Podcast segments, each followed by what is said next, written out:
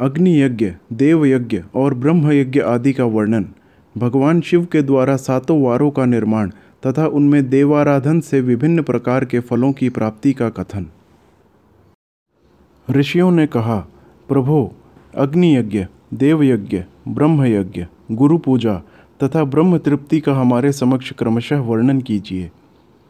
सूत जी बोले, महर्षियों, गृहस्थ पुरुष अग्नि में सायंकाल और प्रातःकाल, जो चावल आदि द्रव्य की आहुति देता है, उसी को अग्नि यज्ञ कहते हैं। जो ब्रह्मचर्य आश्रम में स्थित है, उन ब्रह्मचारियों के लिए समिधा का आधान ही अग्नि यज्ञ है। वे समिधा का ही अग्नि में हवन करें। ब्राह्मणों, ब्रह्मचर्य आश्रम में निवास करने वाले द्विजों का जब तक विवाह न हो जाए और वे औपासनाग्नि की प्रतिष्ठा न कर लें, तब तक उनके लिए अग्नि में समिधा की आहुति व्रत आदि का पालन तथा विशेष यजन आदि ही कर्तव्य है। यही उनके लिए अग्नि यज्ञ है। द्विजों, जिन्होंने बाह्य अग्नि को विसर्जित करके अपने आत्मा में ही अग्नि का आरोप कर लिया है, ऐसे वानप्रस्थियों और सन्यासियों के लिए यही हवन या अग्नि यज्ञ है कि वे विहित समय पर हितकर परिमित और पवित्र अन्न का भोजन कर लें। ब्राह्मणों, सायंकाल अग्नि के लिए दी हुई आहुति संपत्ति प्रदान करने वाली होती है, ऐसा जानना चाहिए। और प्रातःकाल सूर्य देव को दी हुई आहुति, आयु की वृद्धि करने वाली होती है, यह बात अच्छी तरह समझ लेनी चाहिए। दिन में अग्निदेव सूर्य में ही प्रविष्ट हो जाते हैं।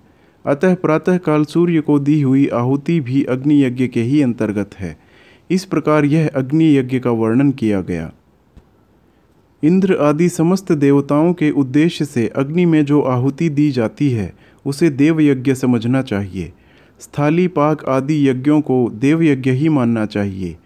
लौकिक अग्नि में प्रतिष्ठित जो चूड़ाकरण आदि संस्कार निमित्तिक हवन कर्म हैं, उन्हें भी देव यज्ञ के अंतर्गत ही जानना चाहिए। अब ब्रह्म यज्ञ का वर्णन सुनो। द्विज को चाहिए कि वह देवताओं की तृप्ति के लिए निरंतर ब्रह्म यज्ञ करे। वेदों का जो नित्य अध्ययन या स्वाध्याय होता है, उसी को ब्रह्मयज्ञ कहा गया है। प्रातः नित्य कर्म के अनंतर सायंकाल तक ब्रह्मयज्ञ किया जा सकता है। उसके बाद रात में इसका विधान नहीं है। अग्नि के बिना देवयज्ञ कैसे संपन्न होता है, इसे तुम लोग श्रद्धा से और आदरपूर्वक सुनो।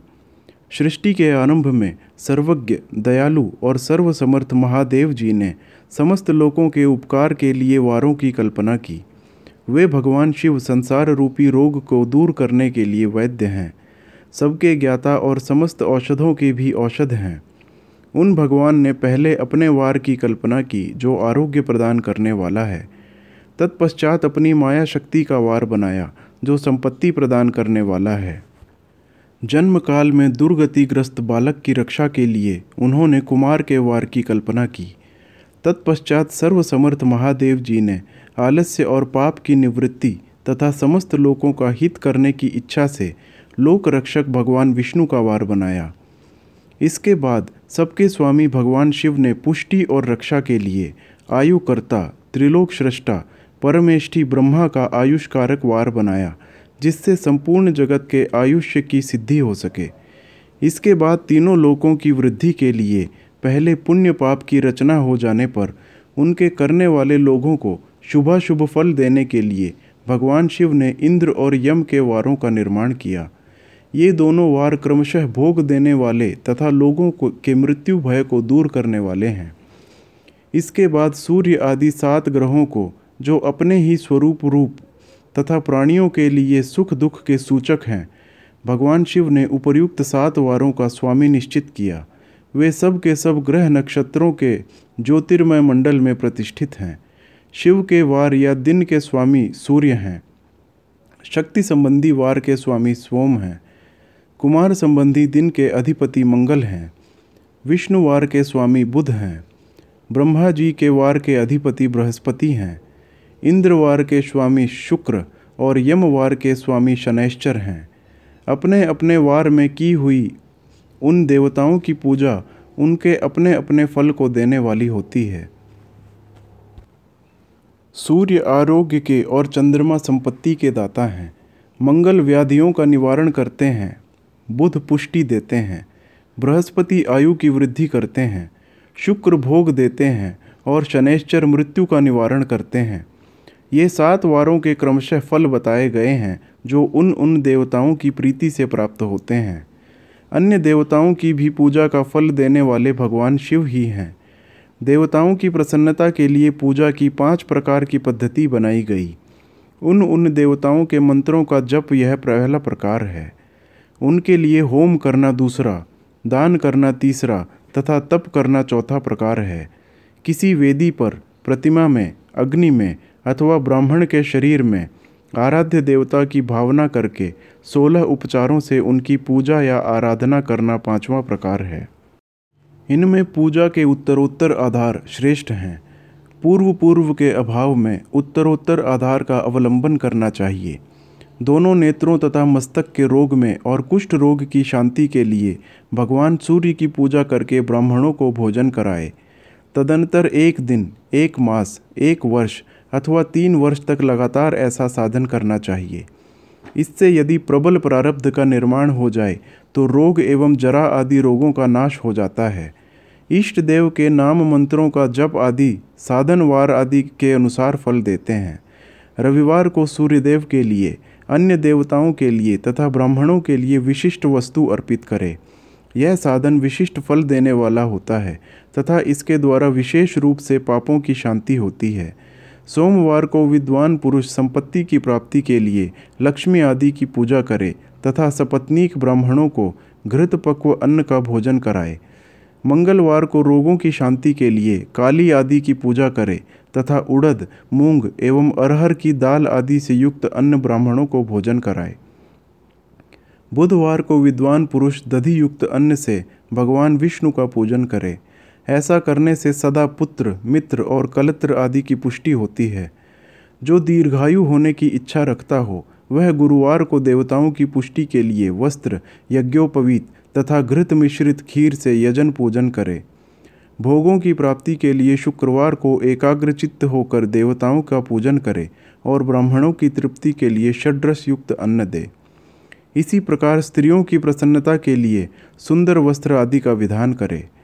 शनैश्चर अपमृत्यु का निवारण करने वाला है। उस दिन बुद्धिमान पुरुष रुद्र आदि की पूजा करे। तिल के होम से, दान से देवताओं को संतुष्ट करके ब्राह्मणों को तिल मिश्रित अन्न भोजन कराए।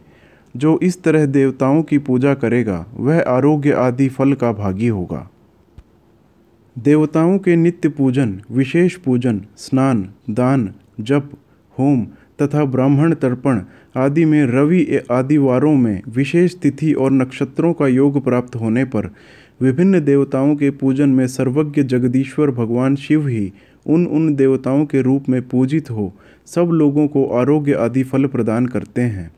देश, काल, पात्र, द्रव्य, श्रद्धा एवं लोक के अनुसार उनके तारतम्य क्रम का ध्यान रखते हुए महादेव जी की आराधना करने वाले लोगों को आरोग्य आदि फल देते हैं।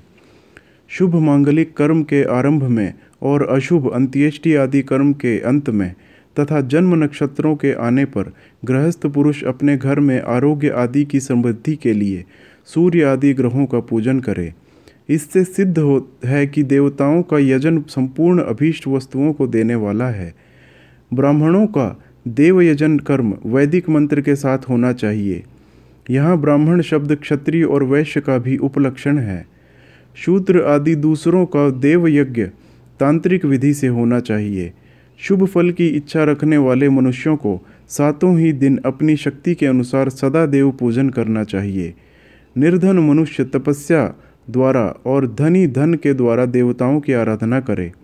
वह बार बार श्रद्धापूर्वक इस तरह के धर्म का अनुष्ठान करता है और बारंबार पुण्य लोकों में नाना प्रकार के फल भोग कर पुनः इसी पृथ्वी पर जन्म ग्रहण करता है।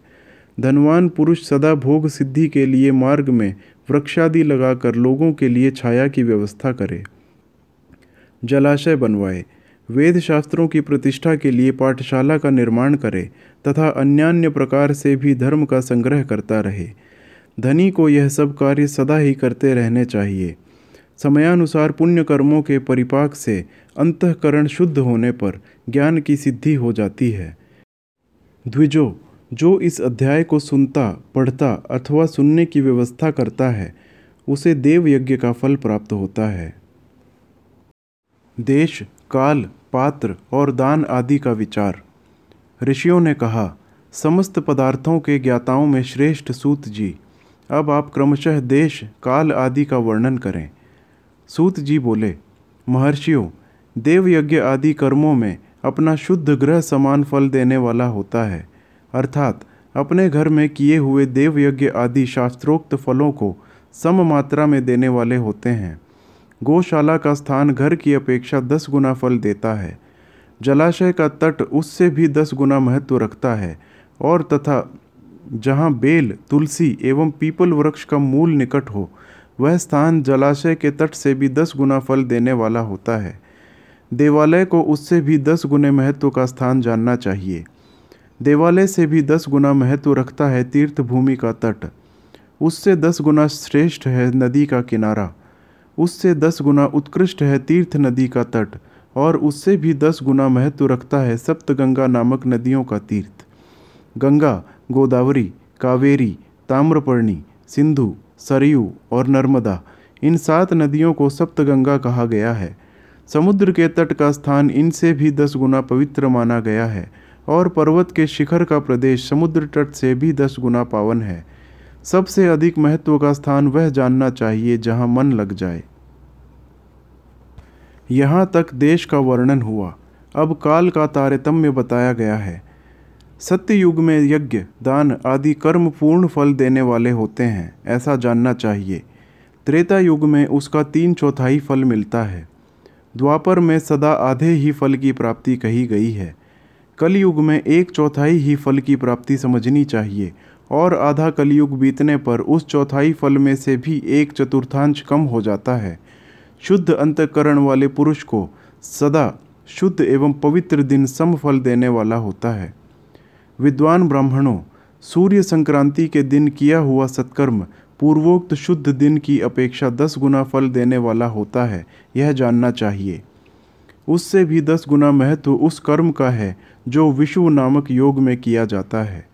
दक्षिणायन आरंभ होने के दिन, अर्थात कर्क की संक्रांति में किए हुए पुण्य कर्म का महत्व विषुव से भी दस गुना माना गया है। उससे भी दस गुना मकर संक्रांति में और उससे भी दस गुना चंद्र ग्रहण में किए हुए पुण्य का महत्व है। सूर्य ग्रहण का समय सबसे उत्तम है। उसमें किए हुए पुण्य कर्म का फल चंद्र ग्रहण से भी अधिक और पूर्ण मात्रा में होता है। इस बात को विज्ञ पुरुष जानते हैं। जगत रूपी सूर्य का राहु रूपी विष से संयोग होता है। इसीलिए सूर्य ग्रहण का समय रोग प्रदान करने वाला होता है। अतः उस विष की शांति के लिए उस समय स्नान, दान और जप करें। वह काल विष की शांति के लिए उपयोगी होने के कारण पुण्यप्रद माना गया है। जन्म नक्षत्र के दिन तथा व्रत की पूर्ति के दिन का समय सूर्य ग्रहण के समान ही माना जाता है। परंतु महापुरुषों के संग का काल करोड़ों सूर्य ग्रहण के समान पावन है, ऐसा सभी ज्ञानी पुरुष जानते मानते हैं। तपोनिष्ठ योगी और ज्ञाननिष्ठ यति। ये पूजा के पात्र हैं, क्योंकि ये पापों के नाश में कारण होते हैं। जिसने 24 लाख गायत्री का जप कर लिया हो, वह ब्राह्मण भी पूजा का उत्तम पात्र है। वह संपूर्ण फलों और भोगों को देने में समर्थ है।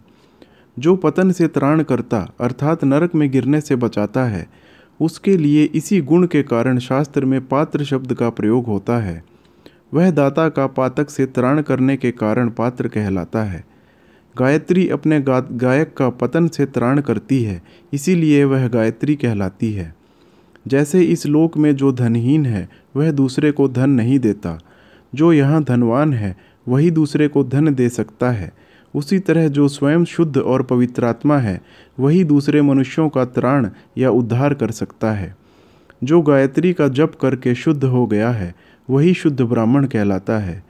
इसीलिए दान, जप, होम और पूजा सभी कर्मों के लिए वही शुद्ध पात्र है। ऐसा ब्राह्मण ही दान तथा रक्षा करने की पात्रता रखता है। स्त्री हो या पुरुष, जो भी भूखा हो, वही अन्नदान का पात्र है।